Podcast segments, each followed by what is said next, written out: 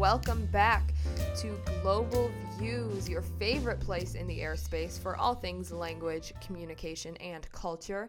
As always, I'm your host, Bree, and this week is a very special week because at the end of the week, on Saturday, that's tomorrow, we have a holiday, as I'm sure many of you are aware and excited. Uh, it's one of my favorite holidays. I'm sure it's one of a lot of your favorite holidays, uh, but it is Halloween. So, yes, it is time to get weird and, and scary and spooky and mysterious as if this year has not been weird and spooky and scary and mysterious enough. uh, Halloween 2020 feels very natural uh, to me, as I'm sure it does to a lot of people. So, last week we spent a little bit of time discussing the way that Halloween is celebrated around the world, whether it's actually called Halloween and whether it's actually celebrated on October 31st, like it is in America, like it is in much of Europe. And we found out that it varies from region to region. We got into some of the uh, regional traditions, some of the cultural traditions, some of the cultural notions and attitudes around Halloween in different parts of the world. It was super fun. I had a great time. I hope you did. If you didn't get to check it out, I definitely would recommend going back and listening to that podcast too. But uh, in that same vein, this week, I wanted to dive a little bit into the history of Halloween because so much of the way that Halloween is celebrated in our culture and across those other cultures that we talked about last week has to do with its history. And so I went through Halloween through the ages and found the way it has evolved, the things that have affected it, and where some of the staples that we see and know and love about Halloween actually came from, what their roots are, what their origins are. Uh, so, we're going to dive into that here a little bit. Where else do we go besides the very first kind of form of Halloween? And so, Halloween actually originates uh, in the area that is now Ireland. It was an ancient Celtic. It started as an ancient Celtic festival called Samhain, which marked the end of summer. It marked the time that things got colder and darker. Um, a lot of the sources that I found said that it indicated the end of the warm, the end of harvest. And so there was this Celtic belief that during this time, during Samhain, the kind of veil between the spiritual world and the physical world was its thinnest. They believed that that is when the spirits came in and interacted on earth. And so, so much of the place where Halloween begins and where our traditions begin is in uh, the Celtic people's attempt to interact with those spirits. So there's a couple things you'll probably recognize here. I know last week we talked about the bonfires and their significance.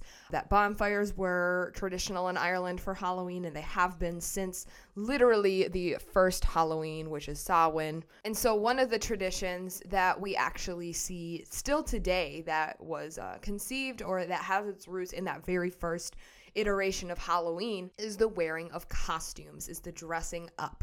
That is personally my favorite part of Halloween. I love everyone has their own taste in costumes. Some people like to do funny costumes. Uh, some people like group costumes. Some people like really, really uh, special effects, intense, realistic costumes. That's kind of what I like. I, I love getting into all the the makeup and and all of those things.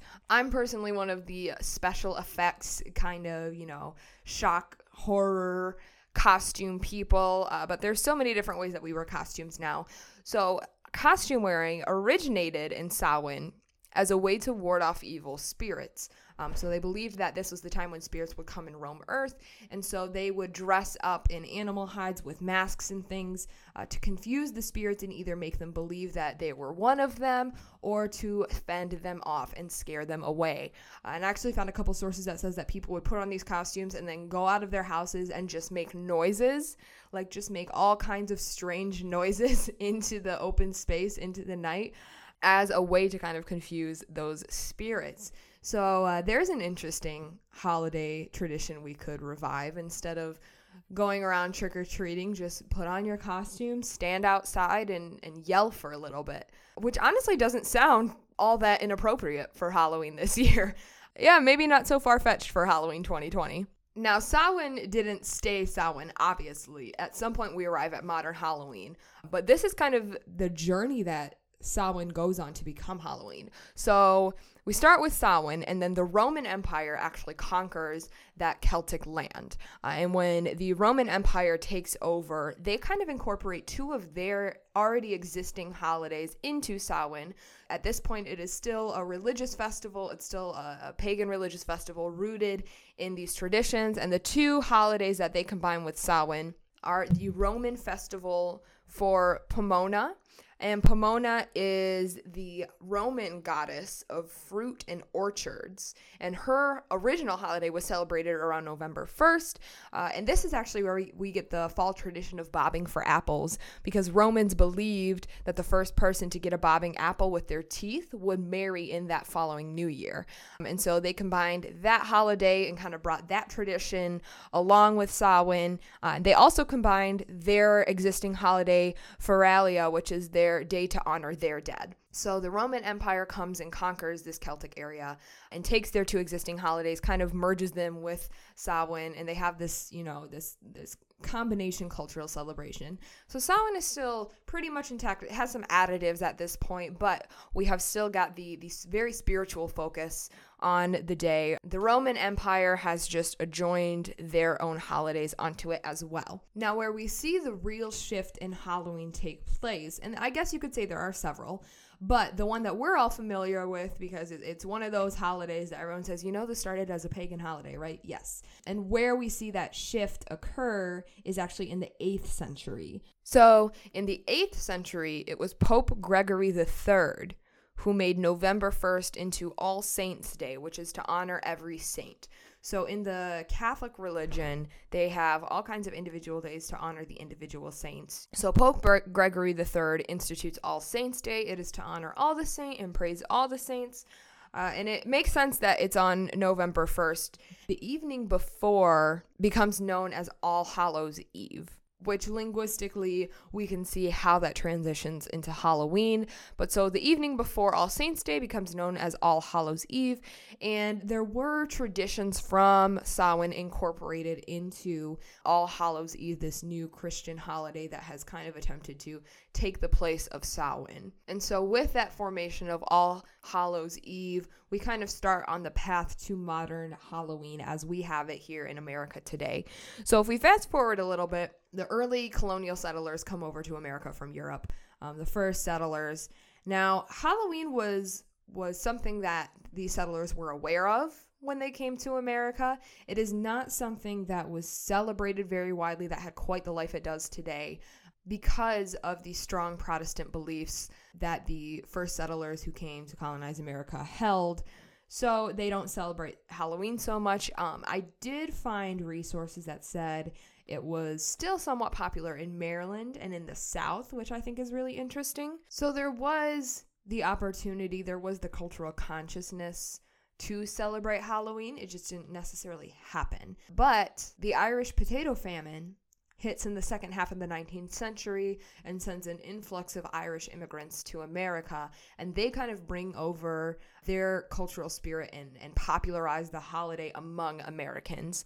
And they actually bring over with them the tradition of carving pumpkins, which I don't know if you know did not start at all as the tradition of carving pumpkins. It actually started as the tradition of carving turnips or any root vegetable. But when the Irish came over, they saw that pumpkins were really readily available in the US. They were easy to work with and carve with. So that is where we start with pumpkin carving. And going all the way back to their Celtic roots in Samhain, uh, these pumpkins originally started being carved in ancient Ireland to scare off evil spirits and welcome deceased loved ones. So the idea was that they would carve specifically back in ancient Ireland. They would carve the faces of demons into turnips to scare off evil spirits, but then they would place a light in them either with a hot piece of coal or a candle and light up the jack o' lantern that they had for the sake of their deceased loved ones.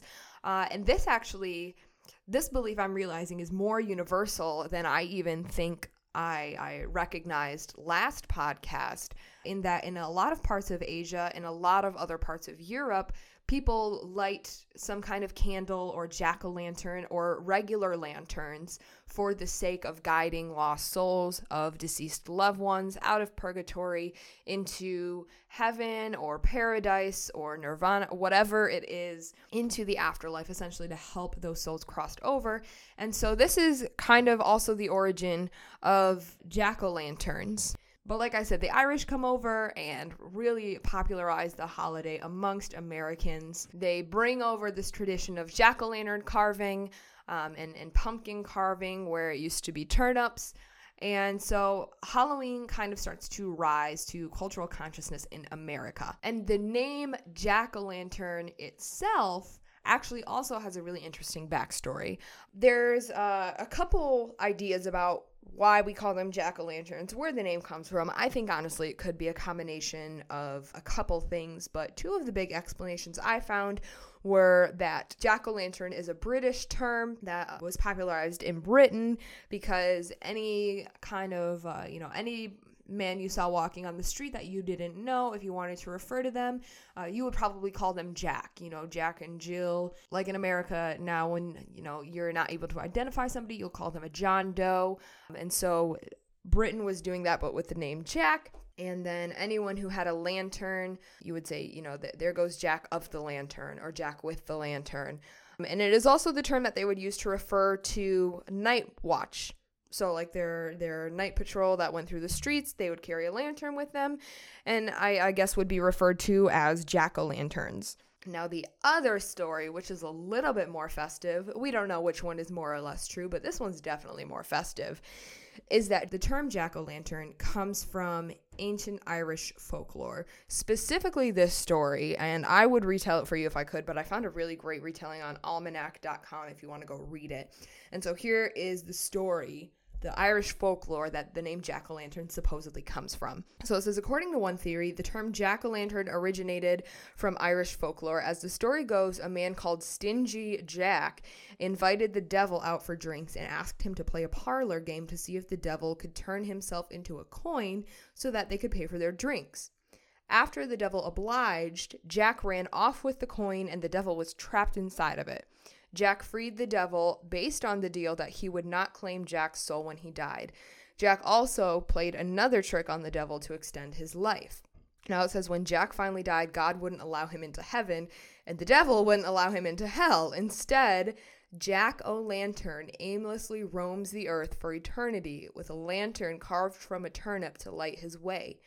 So, whether this theory is true or not, um, it has become a popular one, and it is a really fun story to tell, uh, to kind of go look into. And it kind of makes me want to go look at more old ancient Irish folklore surrounding Samhain and Halloween and all of those things. Now, we've covered pretty much all of Halloween. We've covered the day itself, we've covered its history, we've covered its pumpkin carving, but I'm sure you know, we have not talked about the most prominent part of Halloween as we know it, as we understand it, and that is trick or treating. Where the heck did trick or treating start? How did this become a tradition? So there's a couple points that we can kind of see the the thread of trick or treating start to run.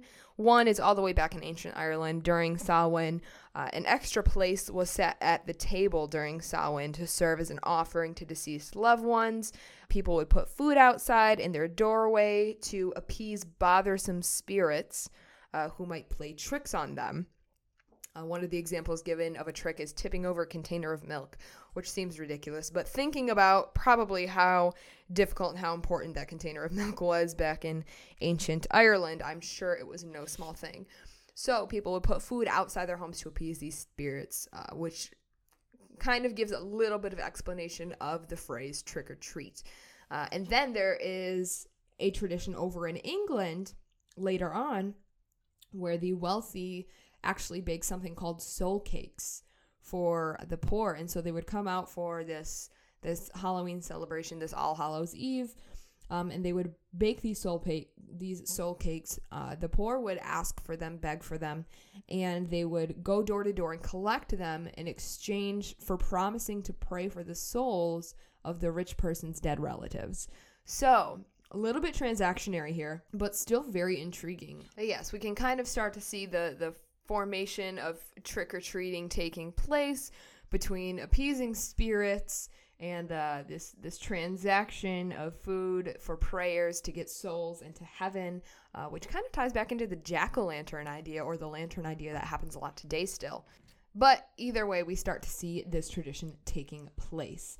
Uh, now, when this tradition started to be popularized in America, uh, there was much more equal and opposite emphasis, it seems, on the tricks and the treats. Uh, now we kind of say trick or treat as a formality, uh, as an indication that yes, it's the holiday, I'm at your door, and now is when you put candy into my bag. But it seems like when this tradition first came to America or first became popularized, there was a much more equal and opposite. Like you might really be the victim of a trick.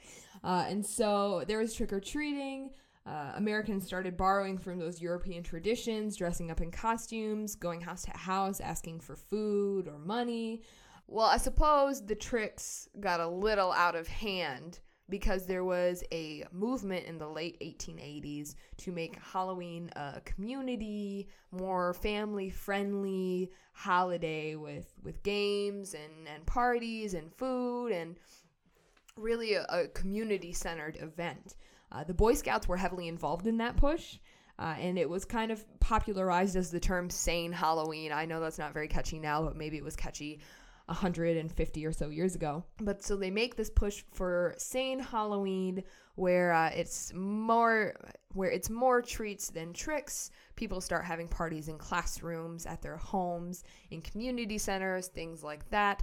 It's also a cheap way to celebrate as a community to have children go house to house. And Halloween additionally starts to be geared more and more towards a younger crowd uh, which probably mitigates a lot of that trick that they were getting in the late 1800s when it first came over. If you start aiming a holiday towards young children, then it's families, it's kids with their parents going out, and so you really mitigate a lot of that most of the religious and superstitious overtones of Halloween had died down by the beginning of the 20th century. So we really get that's kind of where we get the full disconnection from Samhain, from from Feralia, from you know the the traditions of the medieval era of you know praying for the souls of lost on Halloween, things like that. So that push for sane Halloween, that push away from the tricks especially, is where we kind of see our modern Halloween come and develop. So, when you are getting ready for however you are planning on celebrating this year, I'm sure there are a lot of people being more creative than others. Um, you can look back and think about all of these traditions that this holiday has come from, the way that they've evolved, the way that they've changed over the years, and the way that we still see them show up in some places around the world. Um, so I know a lot of people are having to do Halloween really creatively this year. There's not the same comfortability with going out. There's not the same comfortability with going door to door. And so if you need some new inspiration for Halloween, for how to celebrate, for what to do, I would say first, of course, go check out the podcast we did last week because there's always inspiration to be had from cultures that are not your own from around the world. Uh, that's always so exciting to explore. And so maybe you get some ideas there, or just take a look into Halloween's past. Take a look and see, you know, maybe there are recipes for soul cakes online. I did see them. They're pretty easy to make. Maybe you make soul cakes. Maybe you have a bonfire. Maybe you tell the story of Jack o' Lantern from ancient Ireland who tricked the devil and then tricked himself into an eternity of roaming the earth. But whatever it is, I am sure there is something here that can lend itself to your creative 2020 Halloween celebration. So, that is our podcast for this week. As always, I hope you enjoyed yourself. I hope you had fun and I hope you learned something. And I hope you have a wonderful and safe and healthy and spooky Halloween night. Thanks so much, as always, for tuning into our podcast. Uh, if you enjoyed it, feel free to share it, leave a review, leave a rating, tell one of your friends about it, find us on social media, and we will see you next week.